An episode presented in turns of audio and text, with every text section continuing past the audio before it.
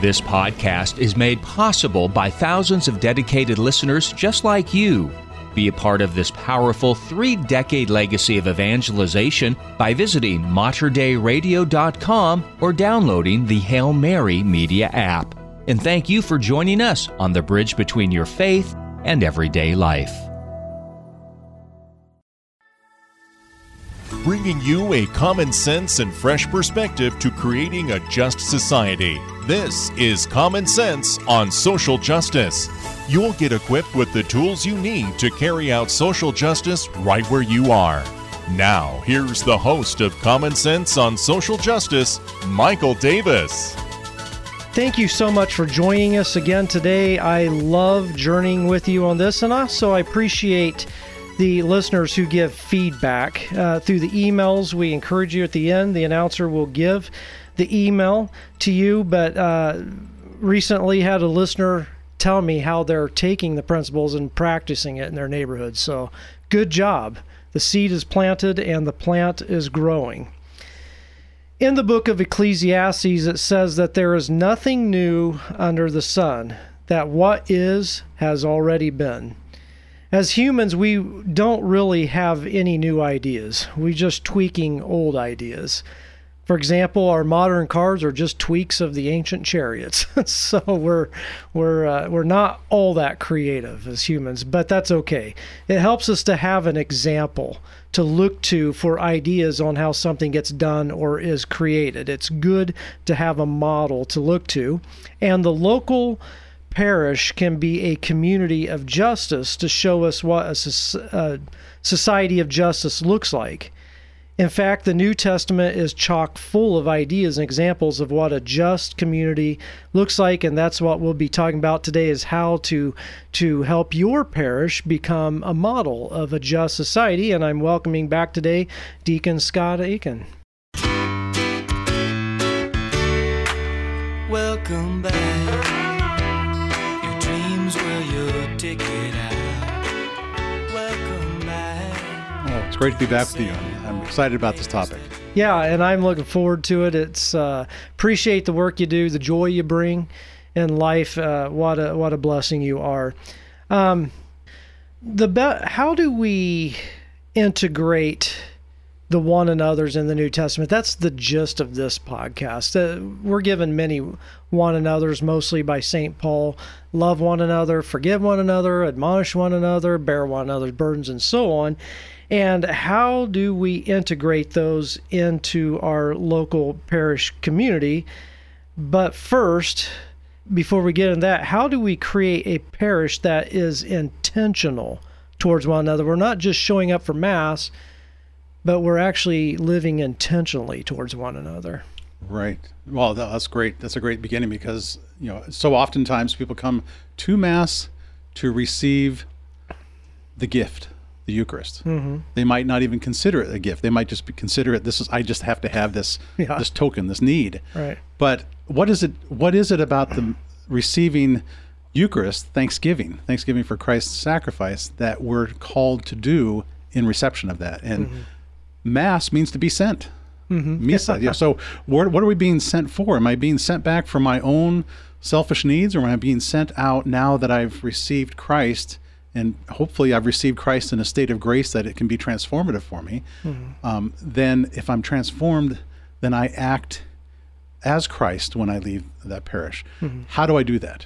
And I think for parishes, one key component that they have to consider is what do we have for engaging the parishioner mm-hmm. at not just a superficial level, but at a deep level. Uh, being in uh, in uh, groups to study scripture, being in groups to talk about theology, being mm-hmm. in groups to talk about social injustices and, and justice needs. Yeah. And, and to be in groups to recognize those that are on the margins within the parish. But that shouldn't end there.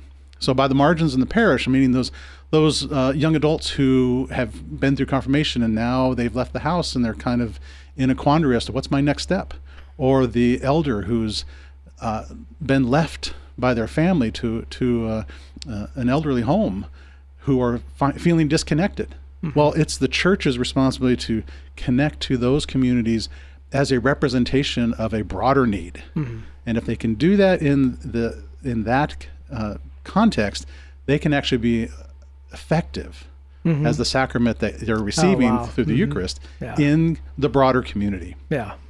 Yeah, I love that. And we'll get more in a moment on taking, you know, creating that just society in the parish and then integrating it to the neighborhood Yeah. around it.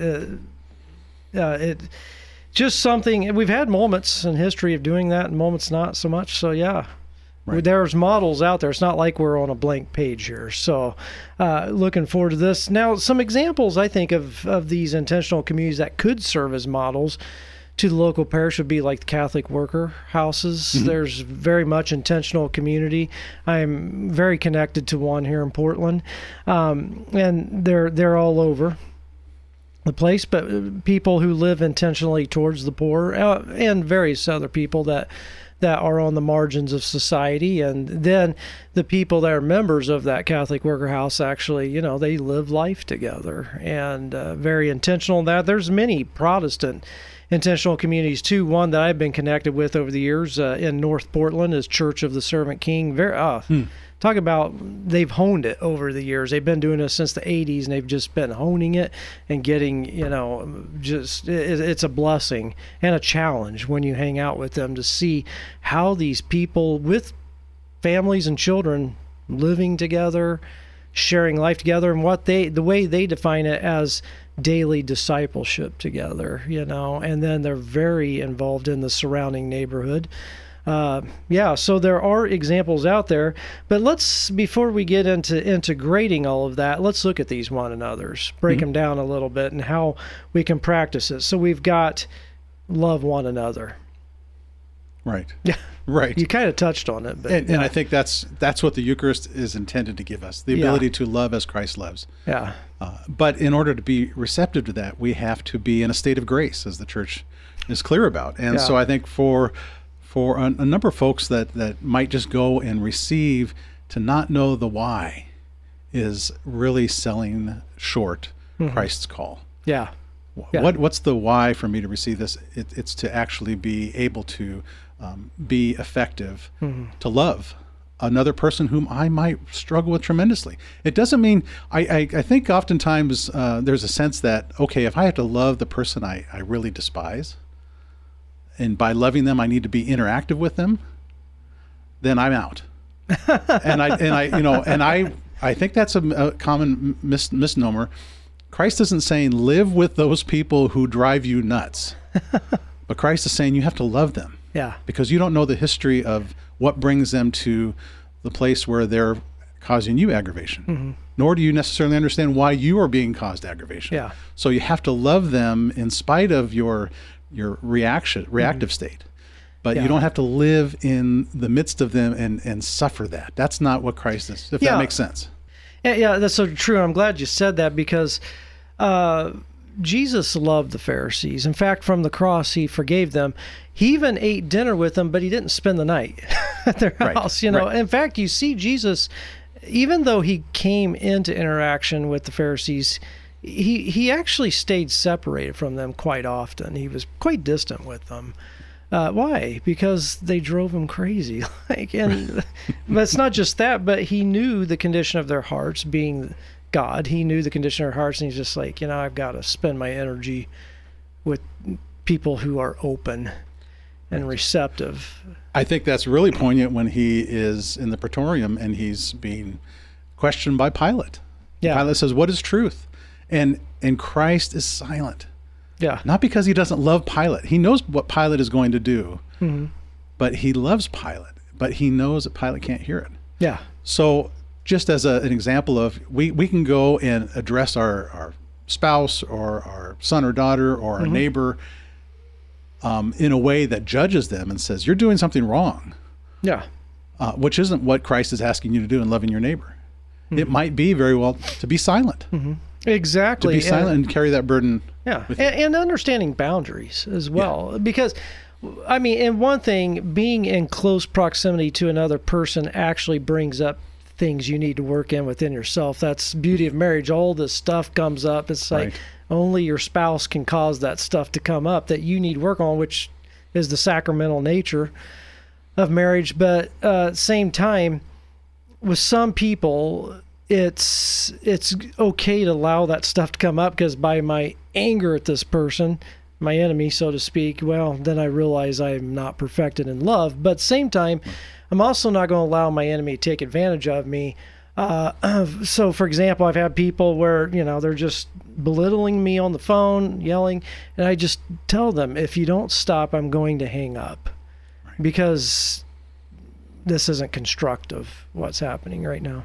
Right, and I, you know, distortion of peace is is that that's the devil's playground. Mm-hmm. The devil wants division, and it first begins with robbing us of peace, Yeah, and then by virtue of that, robbing us of the ability to love. yeah, And unless we have something to counter that, and that's why for the church, this the, taking part in the sacraments is so necessary in order to live out loving one another. right. Now maybe I should skip this next one, uh, but I can't because it's there in the New Testament. Forgive one another. Forgive one another. In the parish where we know people, forgive one another. Right. Wow.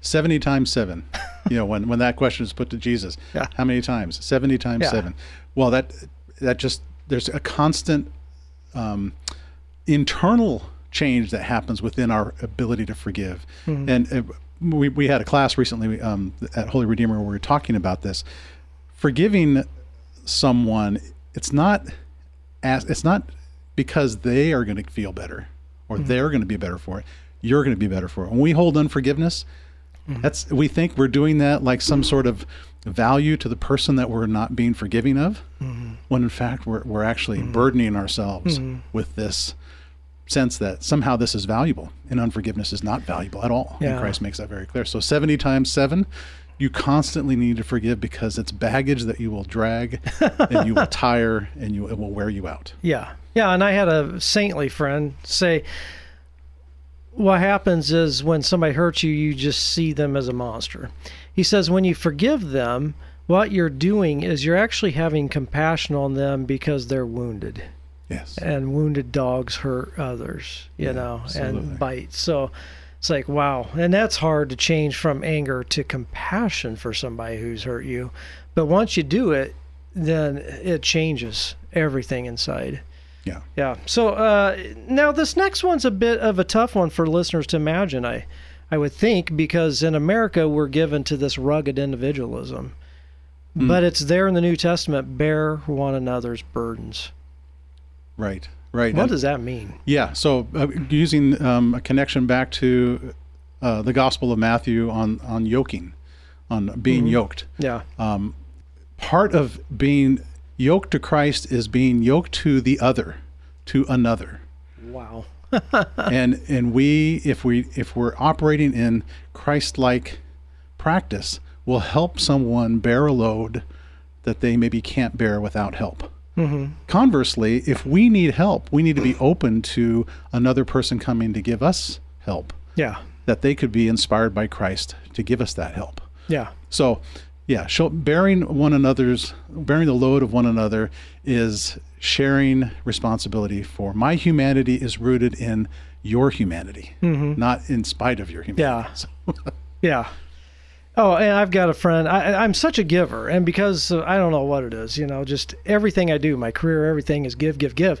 I've got this friend that when we're together, they buy my meal, they get this thing for me. They said, "I'm going to teach you how to receive." if it kills me, that's what they've told me. I was like, "Okay, thank you." Boy, we But are. that's uh, yoked together. yeah, we are. We are rugged uh, as rugged individuals, as you Oh, said. yeah. rugged to receive. Yeah. we we feel like we, um, uh, at times, uh, either expect or or it, we're hard. It's hard to be thankful. Mm-hmm. And yet, as again, t- attaching it back to the sacrament of the Eucharist, when we are Christian, it is it is Christ that we're being thankful for, and we're most thankful in the Eucharist, the source and summit of our faith as Catholics. But in the other person, yeah, they are Christ created in his image and likeness. yeah, And whether they know it or not, and whether I know it or not, I have to be open to that. yeah, And when I am, then all of a sudden the. Holy Spirit can come in and do miraculous things. I just Yeah. met with a, a homeless man uh, over at the Lloyd Center, and uh, it was. I, I walked by him and I thought if I, I have to go in and do this uh, appointment, if- he's there when I come back out, I'm going to stop and talk to him because he was asleep on the on the sidewalk in a sleeping bag. When I came back out, he was he was sitting up, and I reminded myself. My third person said, "Remember, you said you were going to stop." So I stopped and I talked with him, and just being present to him to help hear what he's yoked with, what he's struggling with, what his burden is, moved to tears. Both of us moved to tears. We both prayed. He's a Baptist. I'm a Catholic. Um, we prayed together, asking for the Holy Spirit Wow. to intervene and help him find help in his solutions that Yeah. he needed. Um, it was it, it's only by only by the fact that I had Christ within me, Yeah. A- and as fumbling as I might be as a human being, Christ perfects that in the moment. Yeah. And the Holy Spirit enters into that moment and transforms what otherwise would be just a blunder by my Yeah. by my by my perspective. Yeah. Uh, and he's moved to be able to cry with someone, to Yeah. cry with someone and let go of some of that burden and not feel alone. And that is the devil wants us to feel alone. Yeah. God wants us to feel part of the Yeah. body of Christ. And thank you for sharing that because that's perfect segue into the next one. What you both were doing is pray for one another. A few years ago, I saw this cartoon. I loved it. This guy's standing in the foyer of the church and he says, Oh no, here comes Bob. And I told him I would pray for him. And he's like, Dear God, help Bob. Amen. hey, Bob, I've been praying for you. He says, You know, it's about how it works sometimes too, you know, Right. a lot of times, but pray for one another. I would suppose that St. Paul is talking about an intensity in Yeah. that. Yeah, yeah, and I think it's um that's part of, you know, for I I'm even though I'm clergy, I I have you know I'm I'm not in any way a, a better person at remembering to reflect on my day. So when we go to bed, we're tired. Like I'm exhausted. I'm just going to go to sleep. Well, the Lord asks us to take some time and reflect on the day. Church asks us to take some time, reflect on the day. Think of what you did in the day, because it's not just valuable for you to be aware of those uh, moments where Christ entered in, but it's valuable for you to be transformed by it. And you can't do that unless you reflect. Uh, and so part of the praying with another person is reflecting on them in a way in your mind. That's where imagination is so so Yeah. valuable.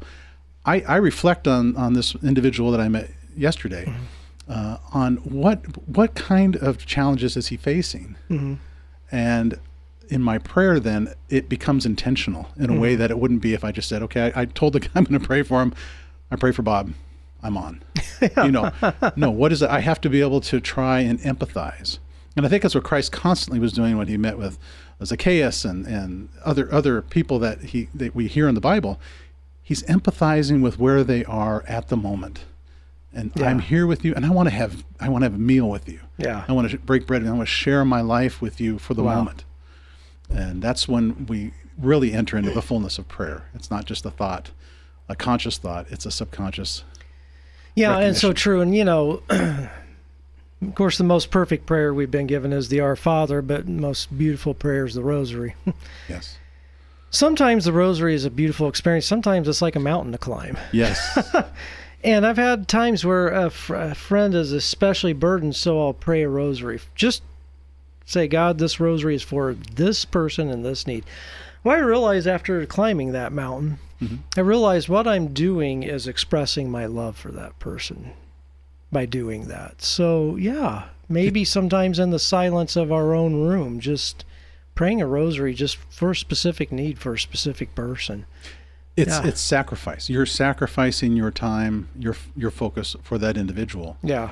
And what God and and God says, pray in your room without being Yeah. known. Yeah. What what what you do in private, God knows. Yeah. And so that prayer that you give becomes even that much more magnified because one, it's a sacrifice, and two, you're doing it not for for benefit for others to know, mm-hmm. but for but for benefit of that individual that you're intentionally thinking of. Intentionality is there in full force. Yeah. This next one, another's one, and this is the last one we'll cover before we move on, but it's been one I've really struggled with over the years. But as Proverbs says, as iron sharpens iron, so one man sharpens another, admonish one another. Really helping each other to grow. And these are, the admonish one another is actually a tough one. Yeah. Yeah. Um, it's a spiritual work of mercy. Yeah. and and it's it's one that's hard hard to to, to swallow at times. But uh, when you do it, how do you do it? And so going back to the original another that you brought up, loving one another. How do I admonish you in love?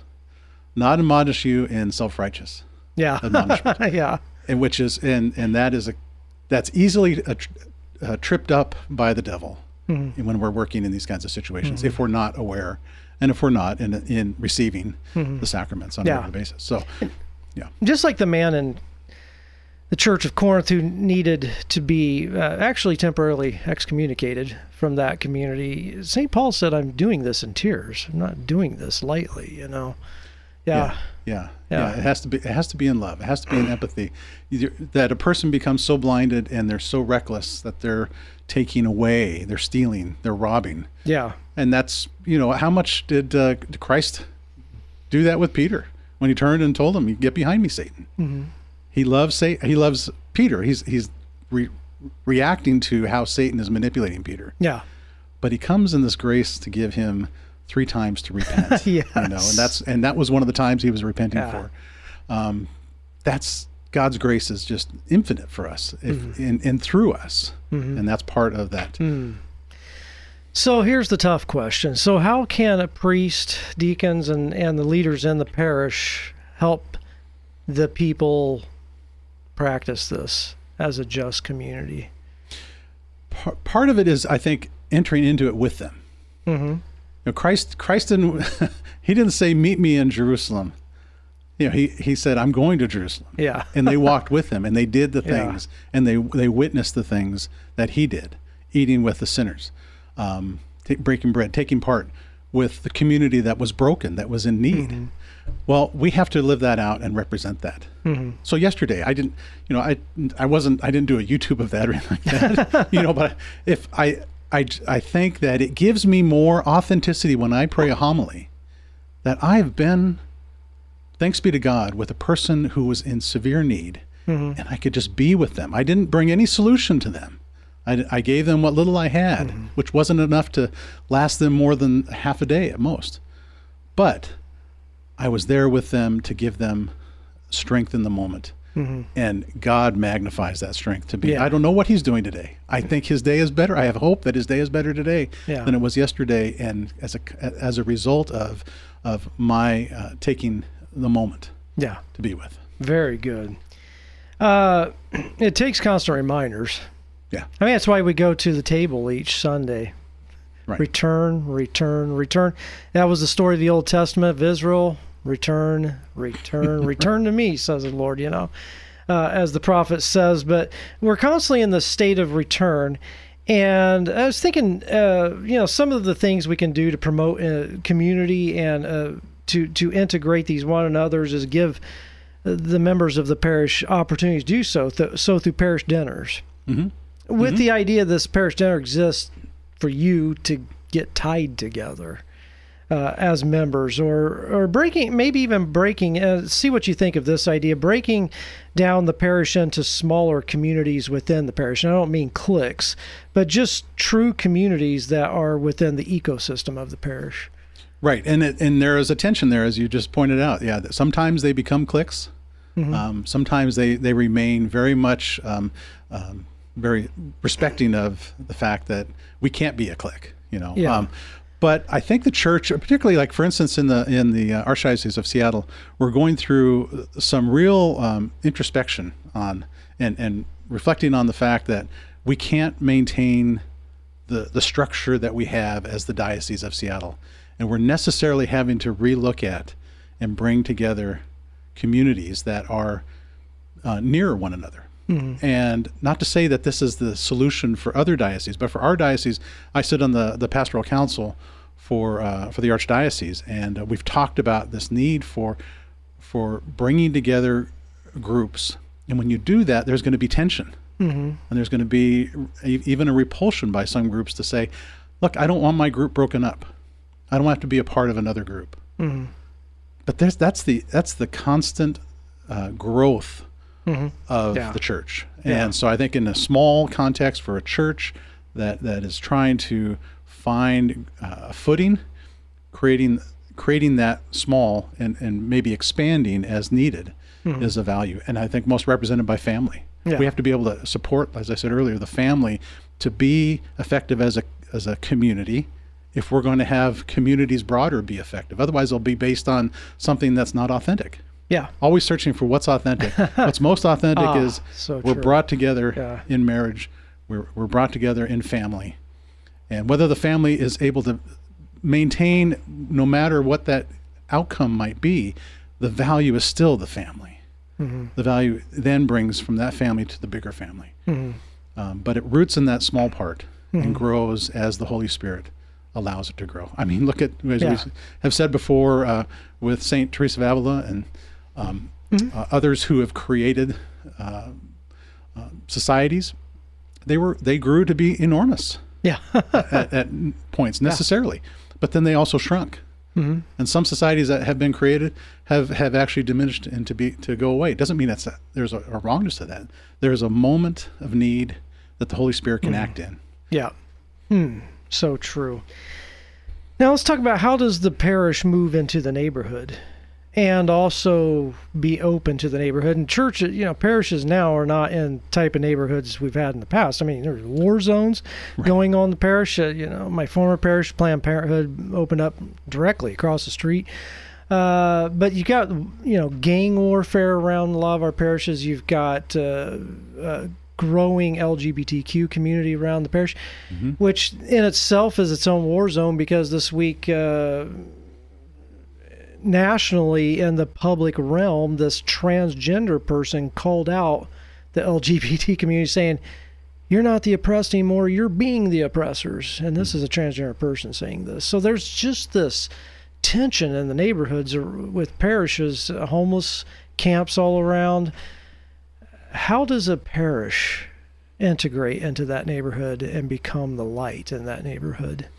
I think the the whole premise of this talk that we're having today, Yeah. to another. Yeah. How do we how do we uh, connect with another person that is is within our sphere of of influence and capability? Um, and it can't be uh, we can't be retracting as a church. We're, we have Ooh, to yeah. we have to forever be pushing into the uncomfortableness of of what the world is is needing. Uh, again, not to be um, of the world, but to be in the world. And so, if what's it mean to be in the world? We're going to have to suffer. We're going to have to sacrifice. We're going to have to to risk. And a community that is rooted strongly within the sacraments and community that's rooted strongly in prayer and awareness of one another can go out in a way like Night Watch, as an example, Yeah. both uh, in Seattle and, and I think there's a Portland, comparable down yeah, here. Operation Night Um, Watch, yeah. My gosh, you know what what a risk people make to do that. Yeah. But boy, does that have effect. Oh, yeah. Boy, does that change lives and, and convert and, and, and heal. Mm-hmm. Um, what if that's not going to happen? What if Mm-hmm. what if we're constantly of the mind? I need to be safe and, and locked behind a door. The church the church cannot live that way, No. you know. And yet at the same time, it can't be foolish in saying I'm just going to run out and and do my thing. That's the that's the balance of, of being uh, guided by the Holy Spirit and being Yeah. guided by self righteousness. And if we're guided by self righteousness, it's going to get us in trouble. Yes, So, exactly. but the Holy Spirit can can lead us out. Yeah, and the church is supposed to be a radical organism in the world. I was thinking, uh, along with your thoughts of suffering, that the church uh, is to be the crucifix, as opposed to just the displayer of the crucifix. Supposed to be the crucifix Right. Uh, in the neighborhood and uh, the m- members of the body living in cruciformity. Now, as we move towards the end of this podcast, there's three images from the New Testament I want to talk about briefly. First is the image of body. The church is the body. What does that look like within a parish? Well, I think I, ironic. It's image. It's it's image of myself, of the other, and of God. Yeah. And in order to represent the body, and why did why did Christ use that? Uh, it, it's so intimately and um, uh, convictedly a part of one another. Mm-hmm. So I I have to be able to look at you, and even though my mind might be saying I've not related to you, we haven't grown up together, Yeah. I have to be able to look at you and say, but God knows you, and God knows me, Yeah. and therefore this connection we have is And the through same DNA is running through And the us. right. Yeah. this Yeah. connection we have is through the body of Yeah. Christ. Yeah. whether we're connected in that body yet or not, or whether we're aware of that. Mm-hmm. The church should be aware that mm-hmm. we are connected. Yeah. And that, that in, in that act, action of being a body, the body of Christ, how do we bring people in? That's the, the whole gospel message is bringing about the kingdom mm-hmm. of heaven Yeah. is at hand. Well, if I'm not acting as one who's in the kingdom of heaven, then I need to I need to hmm. continue to work towards that awareness. Yeah. Because once I'm aware of it, and the saints are, are prime examples of this. Once you're aware of it, you're able to do things that are absolutely impossible. Exactly. St. John of the Cross, St. Teresa of Avila did impossible things, mm-hmm. as amongst many of the great saints we've had, that could not have been done had they not had that that zeal that was instilled in them. Once they let go of their preconceived notions, mm-hmm. to say, I've, I got to make it through this dark night, whatever that dark night is, for something that is hope filled for tomorrow. Hmm. Wow. Now, we won't take time to get into it, but church is family, church is community. Yeah. And by the way, growing family, growing community, not stagnant. Right. Yeah. So, any final thoughts? This has been a lot to cover. you know, I think for Catholics in America, we have maybe some of the most difficult challenge uh, to reconcile what society wants and expects and what the church has a need for us to present. Ah, And in that tension, it, it should constantly be bringing humility to us. As I've, as I've shared the, the, the passage of Matthew on the yoke, it's he's humble. He's riding on a donkey, a, a foal of, of, Yeah. of an ass into Bethlehem. He's riding on something that is absolutely, utterly the lowest yeah. of animals to be to be brought in in terms of the the day. Well, we have to have that sense of I need to go into Jerusalem, but I need to go in with humility. I need to be countercultural, and that might mean I need to risk. I need to be able to step into uncomfortableness, mm-hmm. But I need to be able to step into it with confidence that Christ is with me. I'm yoked to Him, Yeah. and I can walk into this place I don't want to walk into because of that uh, being yoked to Christ. Christ will give me the strength to do that. Yes. We we have the potential within the Catholic faith, through the sacraments, through the teachings of the Church, through social justice uh, understanding and themes, to do the good work. To do the good Yeah. work, and it's not the clergy; it's all of us who Yeah. are baptized, priest, prophet, and king, into the world that just rails rails against Christ in many ways that we might see within within Portland community, within Seattle, Yeah. within you you name a, a, a place in America that isn't having such a uh, a battle, Yeah. but we can't do it uh, uh, from our own energy. We have to do it from Christ's energy. The Holy Spirit wants to give us that, and we receive that gift through our, our baptism and confirmation, most poignantly. Mm-hmm. Wow. It's a lot to digest. Yeah, But as St. James tells us in the scriptures, it's not enough to hear the word of God. You've got to do it. Put it into practice. And I encourage you, as the listener, just to take one idea from today. Put it into practice. If you just do that one thing, you'll be far ahead of where you were before you did that one thing. So, one step at a time. Thank you, Deacon, for joining us. It's been absolutely a pleasure. Oh, I'm grateful you invited me Yeah. back, and look forward to hopefully future Yes, discussions. yes, I've got some plan for you. Great. been very helpful and let us truly be a church that is a community in action and reality as we create a just society right where we are within our own parish. And Deacon, would you close us with a blessing? Yes. Lord Jesus, we are grateful for the body that you have created, this community that we live in. Help us to be more opened in our minds, in our eyes, and our ears to hear and see your need and be instruments of justice, instruments of hope for all those who are crying out in need. We ask this in your holy name, Jesus Christ. Amen. Amen. You've been listening to Common Sense on Social Justice with your host, Michael Davis. A common sense and fresh perspective to creating justice where you are. Share your comments and questions with Michael by emailing sjcommonsense at gmail.com. That's sjcommonsense at gmail.com. If you enjoyed this podcast, please consider sharing it with a friend. You can support this vital mission of evangelization through materdeiradio.com or the Hail Mary Media app. and thank you for helping us lead souls to Jesus through the Blessed Virgin Mary.